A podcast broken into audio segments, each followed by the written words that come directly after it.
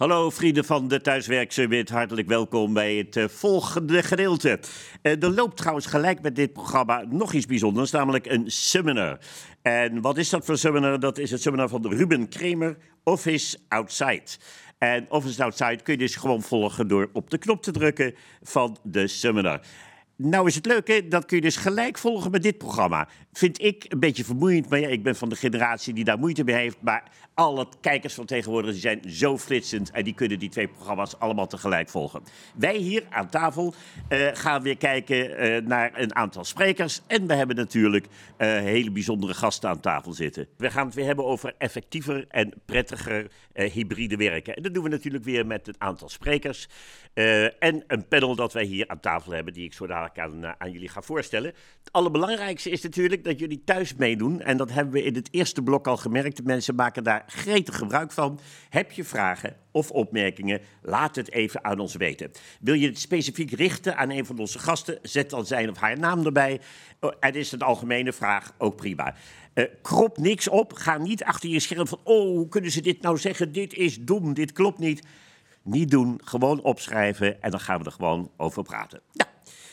Het panel gaan we even beginnen. Aan mijn linkerzijde zit een voor mij vertrouwde, jullie kennen haar misschien nog niet, maar dat gaat dan vast gebeuren, Lieke Vogels van Novak. Lieke, welkom. Heel even kort voor alle mensen die daar thuis zitten en zeggen, Lieke Vogels van Novak. Wat doet Novak? Goedemorgen allemaal. Novak is de branchevereniging voor de kantoorbranche. Dan moet je denken aan de oude traditionele kantoorvakhandel. Maar ook de innovators die zich natuurlijk nu bezighouden, vooral met kantoorinrichting. Ja. Onze grote leden zijn New Office Center, Staples, de Office Depot, Viking en kantoren. Maar we hebben ook de kleine vakhandelaren, de papa-mama winkels zeg ik maar heel even. En tot slot de innovators zoals ik al zei, de GZ Office van deze wereld, de Woestmans, de Monseurs. Wat wij doen is alle belangenbehartiging. Ja, daar moeten we het straks over hebben. Alle belangenbehartiging voor deze leden. Ja.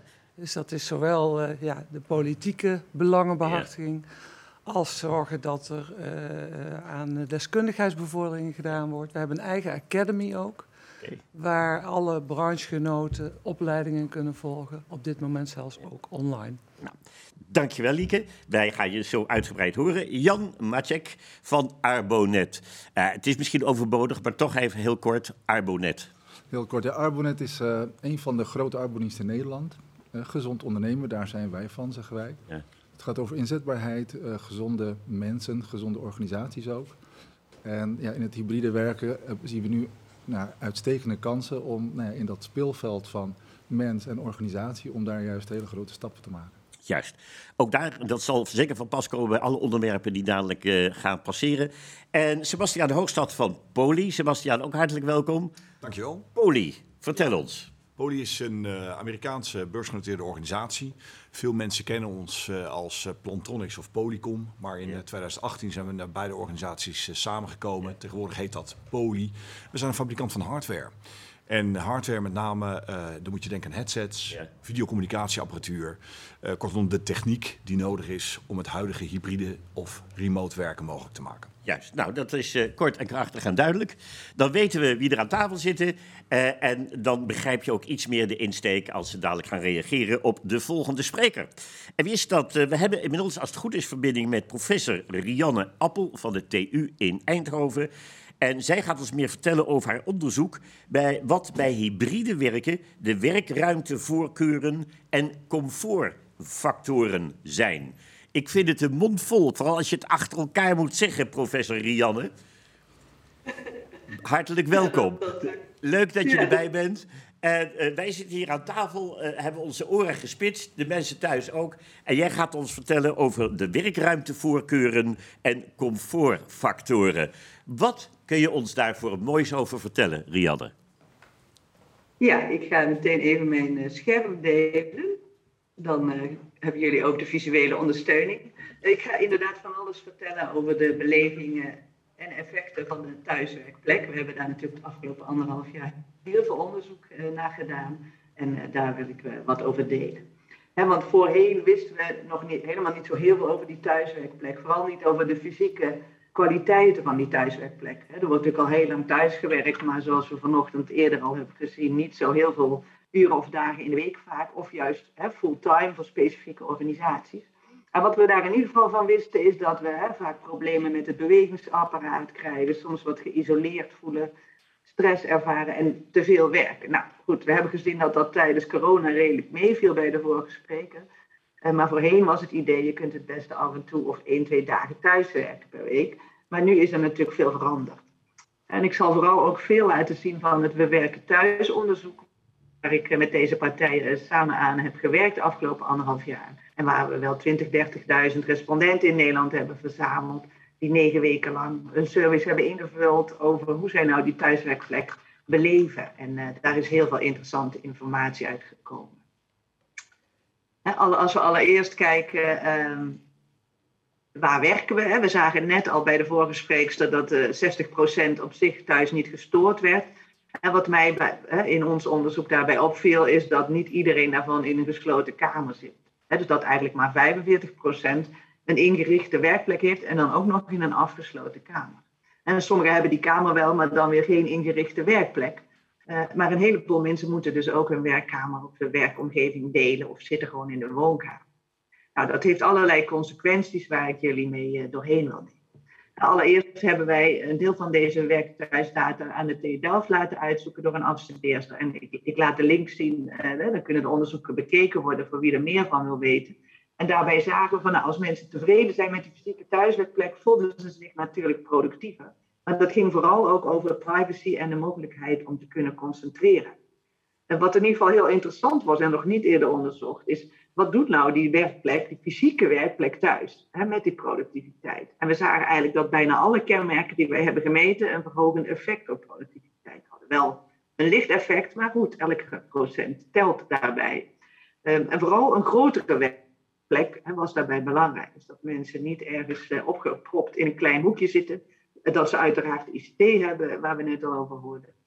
Maar ook die eigen werkkamer is heel belangrijk. Versus in de woonkamer zitten. En de slaapkamer is dan blijkbaar nog een soort tussenoplossing. Omdat die dan vaak in ieder geval niet gedeeld moet worden. En die woonkamer. Maar wat ik zelf ook heel interessant vond hierbij, is dat ook bijvoorbeeld een plantje neerzetten of iets aan de muur hangen. Wat kleur in die kamer brengen. Allemaal ligt productiviteit verhoogd.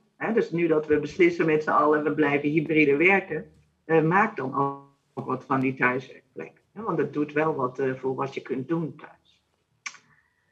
We hebben ook al van alles over welbevinden gehoord. Wij hebben ook gekeken naar gezondheid, zowel fysiek, mentaal als sociaal. En het eerste shocking resultaat vond ik toch eigenlijk wel dat we hier zien dat maar zo'n 20% überhaupt geen klachten melden. Die ze hadden ervaren in toenemende mate in de 4 weken voordat we deze survey afnamen. Dus tijdens het thuiswerken, tijdens corona. En we weten natuurlijk, dat komt deels gewoon omdat we met thuiswerken blijkbaar alleen maar bijna zitten. We zitten 81% van de tijd. En normaal op kantoor hebben we toch echt wel wat meer beweging.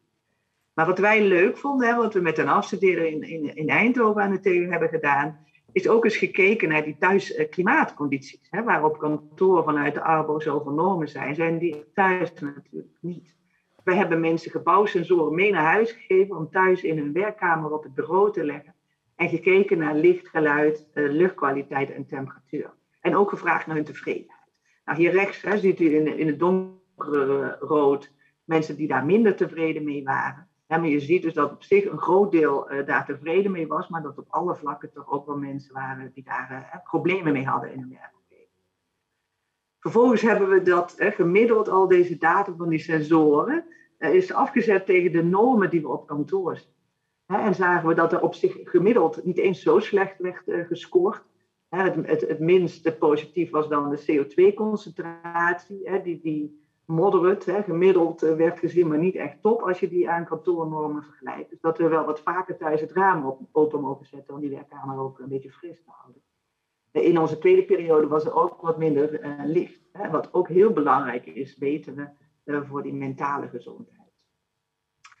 En daar wil ik nu ook op doorgaan. Want we hoorden net ook heel veel al over het gemiddelde bij de vorige spreekster. Ik heb juist ook gekozen om de normaalcurves te laten zien, om te laten zien hoe die spreiding daarin zit. En bijvoorbeeld gemiddeld was het stressniveau niet super hoog. tijdens corona. Maar we zien hier ook helemaal aan de rechterkant dat er echt wel mensen waren die dat wel heel erg ervaren hebben. En dat er ook ongeveer een kwart was die door het thuiswerken meer werk had dan voordat ze daar kwamen te zitten. En we hebben ook hier natuurlijk gekeken naar dat effect van die sensorendata. En dan zagen we ook van, als er hogere geluidsniveaus in die thuiswerkplek werden gemeten, dat mensen ook meer stress voelden. Want op zich is er dan natuurlijk gewoon meer storende factoren in die omgeving. Maar ook bijvoorbeeld die hogere lichtniveaus zorgden dat mensen niet alleen beter konden concentreren, maar zich ook meer engaged, meer betrokken voelden bij hun werk. En wat natuurlijk voor organisaties ook heel belangrijk is. En we zagen ook dat mensen die dus meer afleidingen hebben, waar we net al over hoorden, waren dat blijkbaar vaker de moeders, dat die een lagere mentale well-being rapporteerden en zich ook minder engaged voelden. En dat we zagen vooral een grotere vermoeidheid ook als mensen die werkelijk zelf ook beoordeelden als van ja, deze is niet geschikt eigenlijk.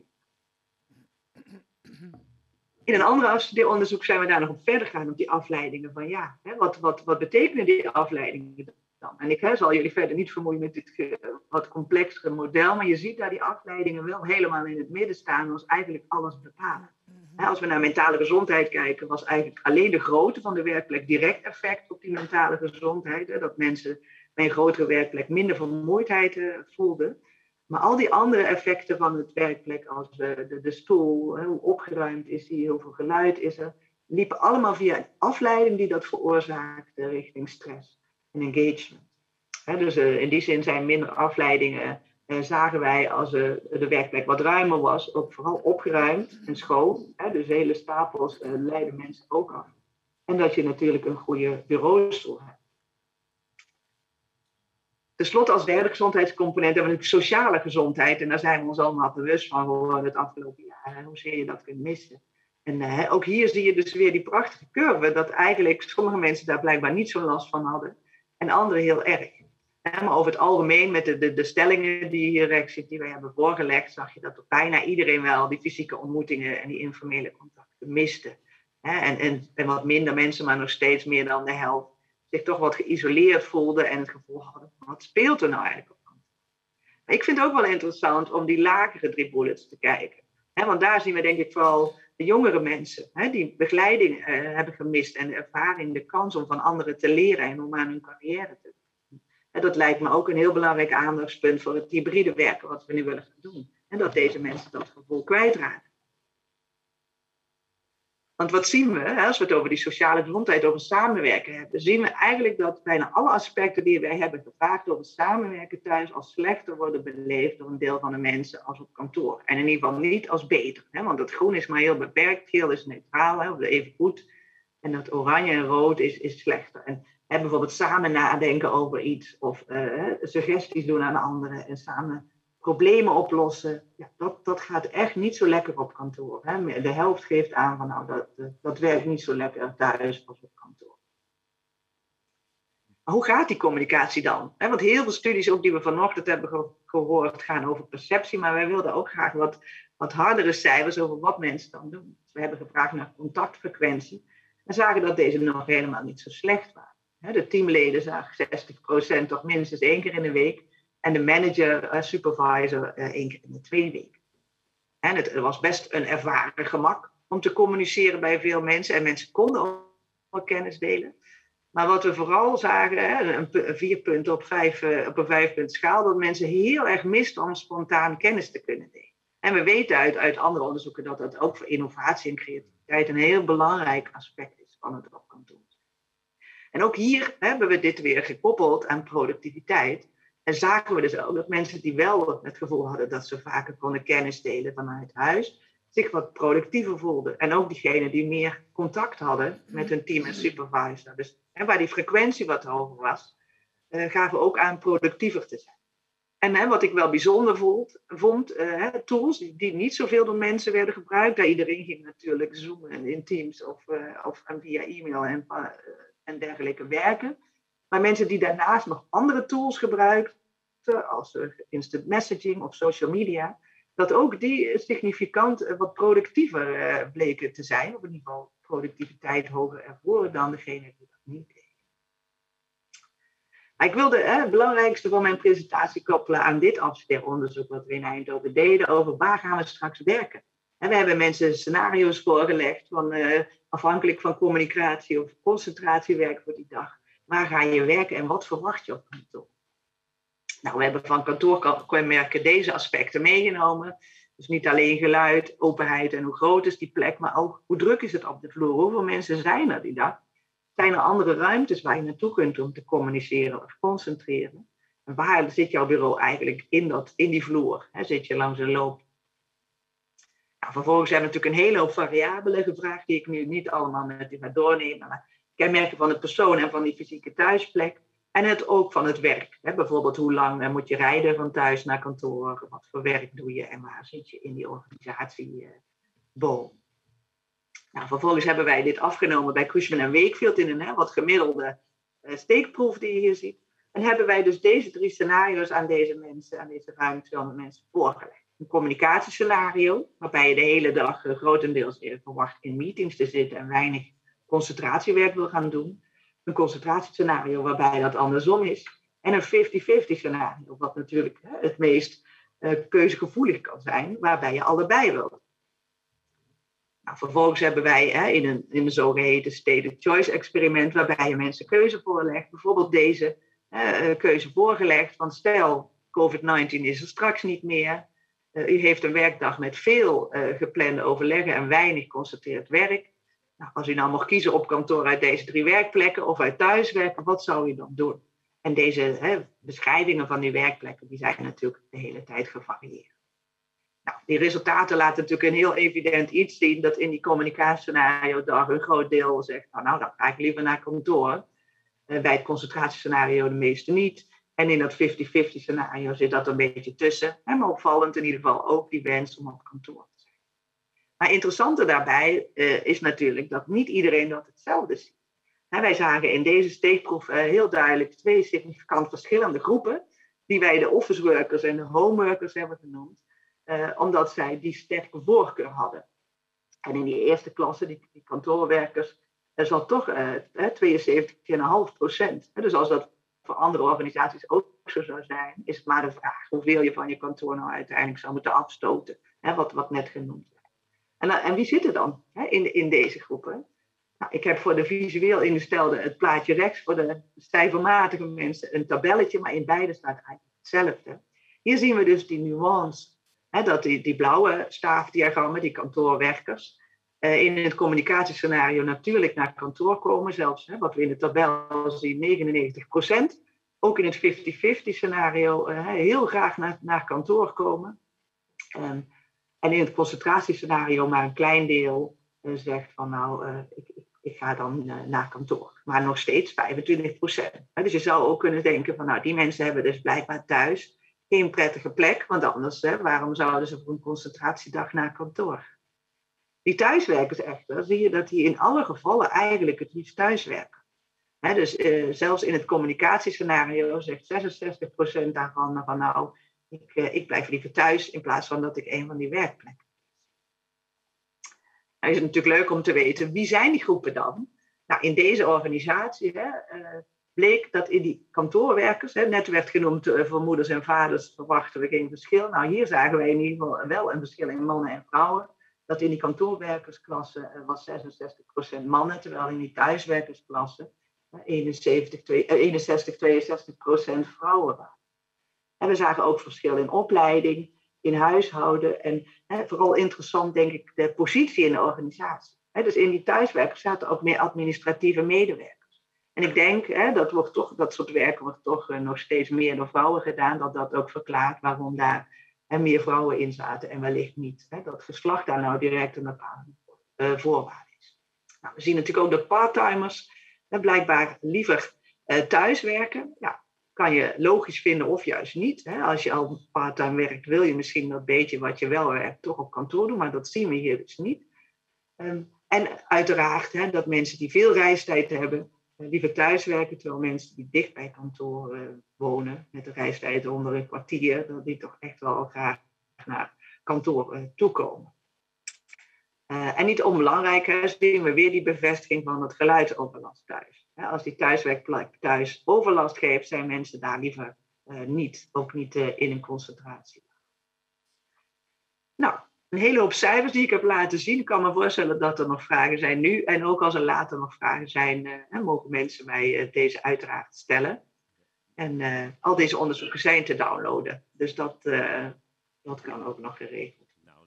Ik wil je heel hartelijk danken alvast voor al deze informatie. Terwijl je aan het vertellen was, zag ik hier aan tafel iedereen knikken en bevestigend knikken van, oh, dat herken ik, of daar heb ik wat mee, of dit vind ik logisch. Dus we gaan hier aan tafel horen wat ze ervan vinden, wat ze eruit pikken en waar we het over gaan hebben. Maar blijf erbij alsjeblieft, hè, want er zullen vast toch wel vragen uit gaan komen. Ik begin even bij onze arbeidspsycholoog, Jan Matczek van het Arbo-net. Ja, dit is een beetje jouw terrein, denk ik, hè?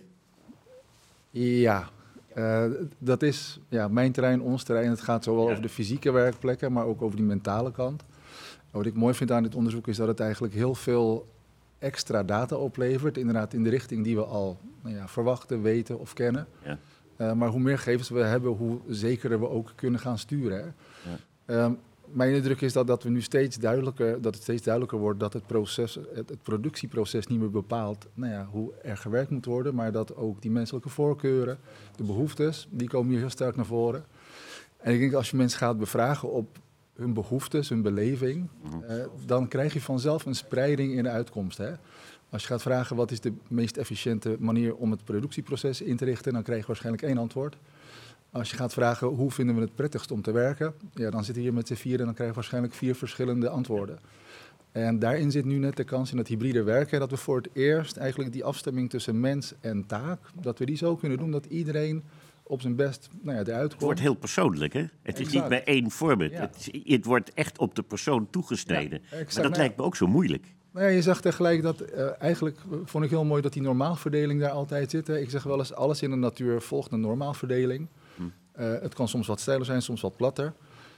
Dus je ziet dat op elk van die aspecten er mensen zijn die zowel het een als het ander prettig vinden. Ja. En het zou dus zo jammer zijn als we weer gaan kijken naar hoe moeten we het proces inrichten zonder rekening te houden. Maar de een die bloeit op daarvan, terwijl die ander juist dat andere nodig heeft om of prettiger of productiever te werken. Maar uiteindelijk moeten al die dingen, en je kunt het dus wel op de persoon gaan toesnijden, maar uiteindelijk moet het in een soort format. Er moet een soort regels zijn, laat ik het zo zeggen. En dus het moet uiteindelijk in een soort vorm komen. Goed, dan krijg je altijd randjes en dingen waar je net overheen moet of net binnenvalt. Maar het maakt het mooier, menselijker, maar ook gecompliceerder. Of zie ik dat verkeerd? Nee, ik denk niet dat het helemaal een soort vrij speelveld is. Dat iedereen een wenslijstje mag inleveren en zo gaan we het doen. Maar rekening houden met de inrichting van een werkplek. Hè? Dus je kunt inderdaad afspraken maken over aanwezigheid of afwezigheid, bereikbaarheid. Maar als je er wel voor zorgt dat in aanwezigheid, dat bijvoorbeeld die stille werkplek aanwezig is.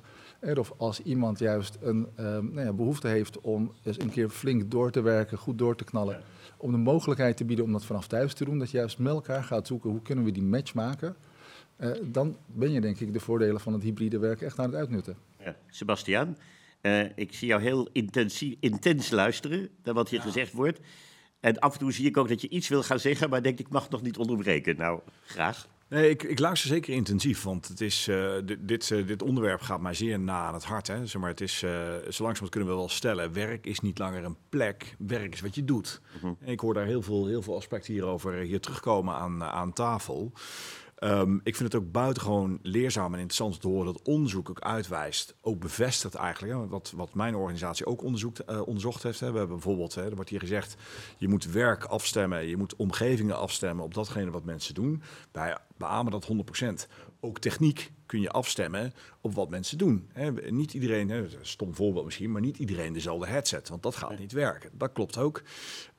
Je kunt daar goed naar kijken. Die normaalverdeling is heel erg mooi. Wij hebben onderzoek gedaan waaruit blijkt dat we in elke organisatie altijd dezelfde 7 type personen tegenkomen in een soort werk. Daar kun je altijd een bepaalde techniek op projecteren, zeg maar. Ja. Wat die mensen vervolgens weer helpt om hun werk te doen, effectief te zijn, productief te zijn. Waarbij techniek dus... ik vond het ook interessant te zien, hier werd ook gezegd, joh, techniek ondersteunt. Hè? Als je instant messaging hebt, filesharing is goed geregeld, de communicatie is goed geregeld, dan merk je, techniek is op zich is niet voldoende. Maar als het goed is ingeregeld en je faciliteert je medewerker met de juiste techniek om het werk te doen wat er gedaan moet worden, dan is het een enorme katalysator. Het gaat dus om de juiste symbiose, samenwerking, samen het op elkaar afstellen.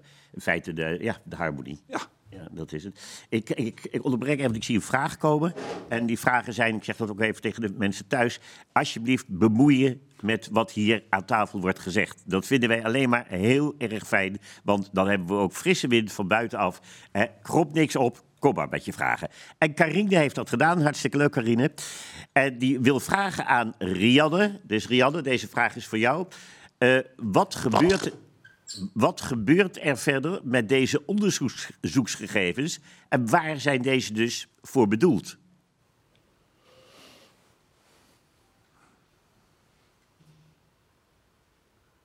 Ja, horen jullie mij nou? Nee, maar nu horen we je wel.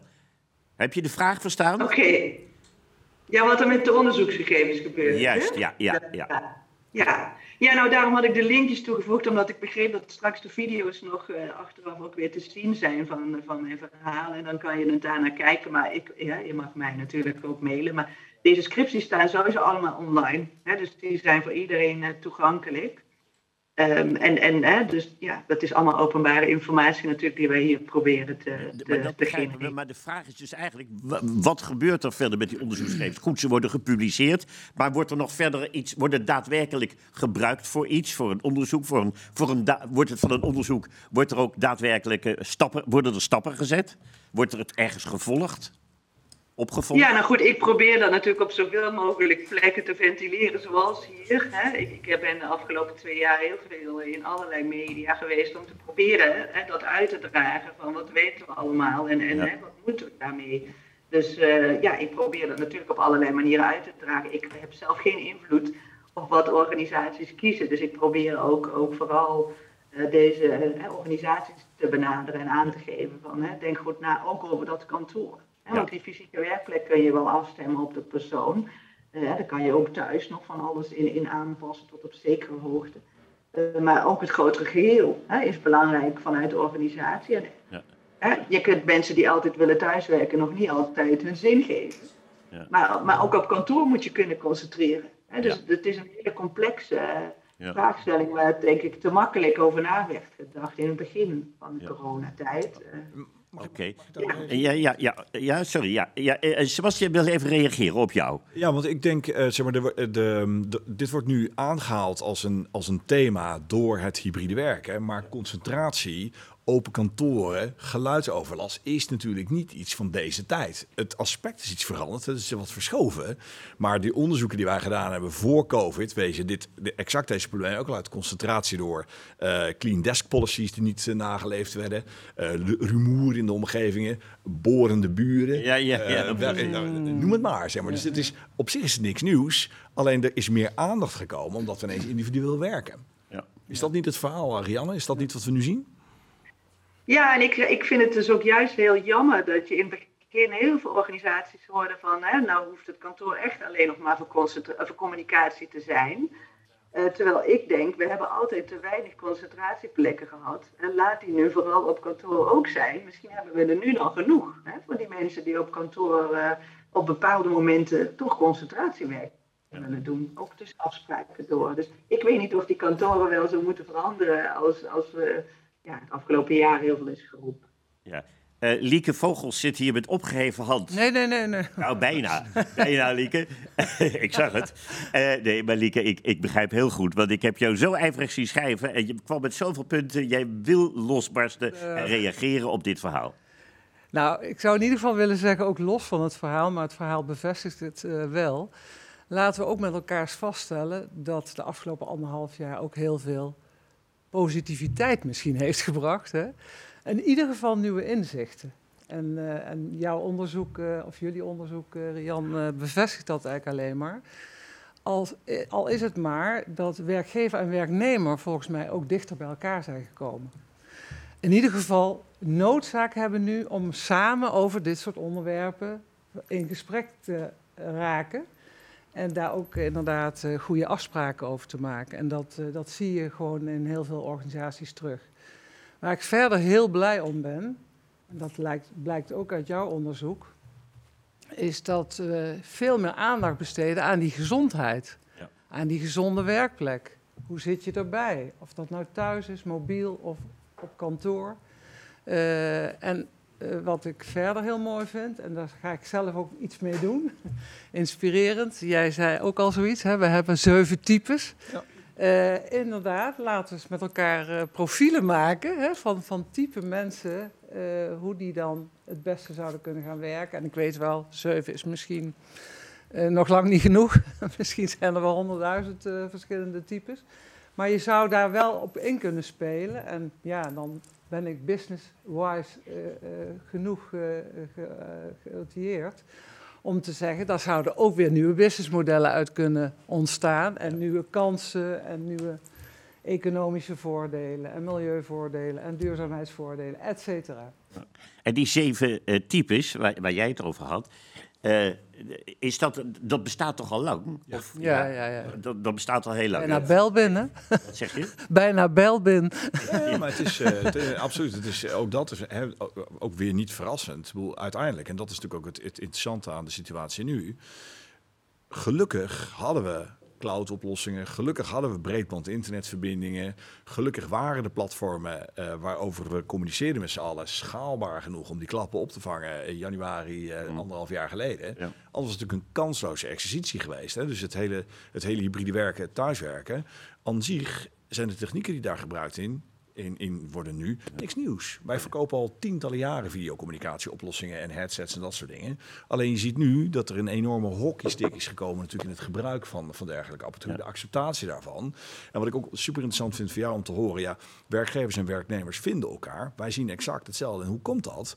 Iedereen zat in dezelfde ellende. Dus het was niet zo dat meneer de directeur wel naar kantoor kon en de rest niet. Zo werkt het niet. Iedereen zat thuis. Ja. Waardoor we nu dus ineens zien dat een zogenaamde, de Amerikanen noemen dat dan experience equality. Dus de gelijke ervaring of je nou thuis op kantoor of hybride werkt. Ja. Dat moet niet uit, maar dat is het streven. Want anders krijg je nooit een hybride werkenstrategie van de grond. Nee. En blijf je dus inderdaad mensen binden aan kantoor. En dat maakt de dynamiek op dit moment heel interessant. Ja. Dan wil ik graag een vraag stellen, eigenlijk aan jou. Maar die komt binnen via ons scherm. Een vraag van Bert. Bert, dankjewel. Zijn bedrijven nog steeds afwachtend? Of worden er nu al meer spijkers met koppen geslagen? Er worden ontzettende spijkers met koppen geslagen. Er worden heel duidelijke keuzes gemaakt in platformen waarover we nu gaan communiceren. Ja. Moet dat telefonie zijn, moet dat video zijn, moet dat chat zijn, moeten we alles bij elkaar brengen. Dus je ziet heel die communicatiekanalen die zie je bij elkaar komen. Er worden heel duidelijke keuzes gemaakt in wat voor type apparatuur en misschien moet ik eerst zeggen, er wordt heel duidelijke keuze gemaakt in wat de rol van kantoor zou moeten zijn. Of je het daar nou mee eens bent of niet. Hè, is dat dan kantoor voornamelijk voor die creativiteit, voor het bij elkaar brengen van de mensen? Of is dat weer gewoon van oudsher dat je daar je werk gaat doen? Ja. Ik zie nu heel nadrukkelijk een trend dat men ervoor kiest dat het een samenwerkingsomgeving wordt. De creativiteit, dat doe je op kantoor. Werken, productiviteit, dat doe je thuis. En daar zie je echt heel nadrukkelijk keuze gemaakt worden. Ja. Dat wordt steeds sterker. Er ontstaan ook gewoon nieuwe functies. Hè? Ja. En ik denk de laatste. Is een voorbeeld? De ergo-coach in ons geval. Hè? Ja. Dat was vroeger een verkoper van kantoormeubilair. Ja. Die heeft nu een opleiding gedaan om ook advies te kunnen geven over letterlijk hoe zit je erbij. Ja. Maar ook in het hybride werken hoor je al verschillende coachachtige functies. Ik denk de laatste tijd vaak aan hoe hebben wij duurzaamheid nou binnengebracht in Nederland. En ik hoop eerlijk gezegd, en dat is weer het voordeel van dat we er gewoon mee geconfronteerd zijn de afgelopen 1,5 jaar. Dat dit sneller zal gaan, hè? Dat dit hybride werken sneller doorgevoerd zal worden en op een veel meer constructieve manier, hè, door met elkaar in gesprek te gaan en wat zou nou de beste weg zijn, als dat bijna de stroperigheid dat met duurzaamheid heeft gebracht. Ik denk, Rianne, je hoort ons nog, hè? Ja, Rianne, is dit wat Lieke nu zegt ook een beetje de reden dat je met dit onderzoek bent begonnen? Gewoon om de boel aan de gang te krijgen, om erover te praten, om mensen ermee te confronteren, om dingen in gang te zetten? Ja, absoluut. We waren natuurlijk allemaal heel druk het kantoor aan het onderzoeken. En daar was al heel veel aandacht voor die gezonde, ondersteunende werkplek. En dit was een unieke kans, die je als wetenschapper natuurlijk niet voorbij laat gaan. Om ook bij mensen thuis te mogen kijken wat daar aan werkplek staat. Ja. En wat ik wel denk, ook nog reagerende op wat net werd gezegd over keuzes maken. Dat ik het juist een beetje terughoudendheid van wat doen we nu met het kantoor... bij bedrijven juist wel goed vinden. En ook heel erg heb opgeroepen de afgelopen maanden. Omdat die mensen, om te weten hoe zij hybride willen werken... ook eerst hybride moet laten werken. Ja. Mensen moeten natuurlijk eerst ervaring opdoen... van wat vind ik daar nou van om in een vergadering te zitten... met mensen die er wel zijn en ik ben thuis. Voel ik mij dan even aanwezig in die vergadering of niet? Los van hoe goed die techniek dat probeert te ondersteunen... daar zit natuurlijk ook een menselijke en evolutionaire... Ja. Kant aan dat samen zijn. Dus ik heb wel heel erg opgeroepen van... laten we niet te snel beslissingen nemen. En ik ben zeker niet voor stroperigheid... maar ik denk wel dat mensen nog moeten gaan leren hybride werken... en hun voorkeuren nog moeten ontdekken. Dat we wel kunnen vragen hoeveel wil je thuiswerken. Ja. Kijk, wat Sebastiaan zei... over het creatieve gedeelte, dat moet met elkaar, bij elkaar, dat kan ik me voorstellen. Als je over iets creatiefs praat, is dat moeilijk via zo'n scherm. Dan moet je bij elkaar zijn en dan voel je meer welke kant je op moet. Maar heel veel andere werkzaamheden, die kun je natuurlijk net zo makkelijk thuis doen en misschien zelfs wel makkelijker. Zie jij, Rianne, ook de mogelijkheid om thema's toe te voegen, zoals bijvoorbeeld duurzaamheid en vitaliteit? De mensen, ik zie dat zelf als dé kans om dit nu te combineren, zeg maar. Zie jij dat ook? Ik denk zeker dat... Komt dat terug uit jullie onderzoeken? Ja, nou goed, we hebben qua thuiswerken nu helemaal nog niks met duurzaamheid gedaan. Maar er zijn natuurlijk andere disciplines die heel erg hebben gekeken naar CO2-uitstoot... en allerlei andere effecten die je door dat thuiswerken ziet. Ik kijk zelf vooral naar het aansluiten van de mensen en de werkplek op elkaar. Dus daar zit die duurzaamheidscomponent niet direct in. Er zijn natuurlijk wel effecten op duurzaamheid die je daaruit zou kunnen zien voorkomen. En gedrag bepaalt dat wel. Ja. Jan wil nog graag even inbreken. Mag dat even? Jan Matczek. Nou, ik wil aansluiten bij die duurzaamheid. Hè. Als je het hebt over duurzame inzetbaarheid... dat gaat over meer dan alleen gezondheid. Hè. Dan gaat het ook over competentie, over motivatie... en vooral in dat samenspel van die factoren. Een mens streeft altijd naar de vervulling van een aantal basisbehoeftes. Verbondenheid is daar één van. Professionele persoonlijke groei is ook zo'n basisbehoefte. Maar ook een stuk autonomie. En ik denk dat wat er nu is gebeurd, dat de mensen, werknemers, opeens een stem hebben gekregen. Of hebben gevoeld dat ze een stem hebben. Ja. Die zijn ze ook aan het laten horen. Dit soort onderzoeken eigenlijk nodigen mensen uit om te laten horen wat ze eigenlijk vinden.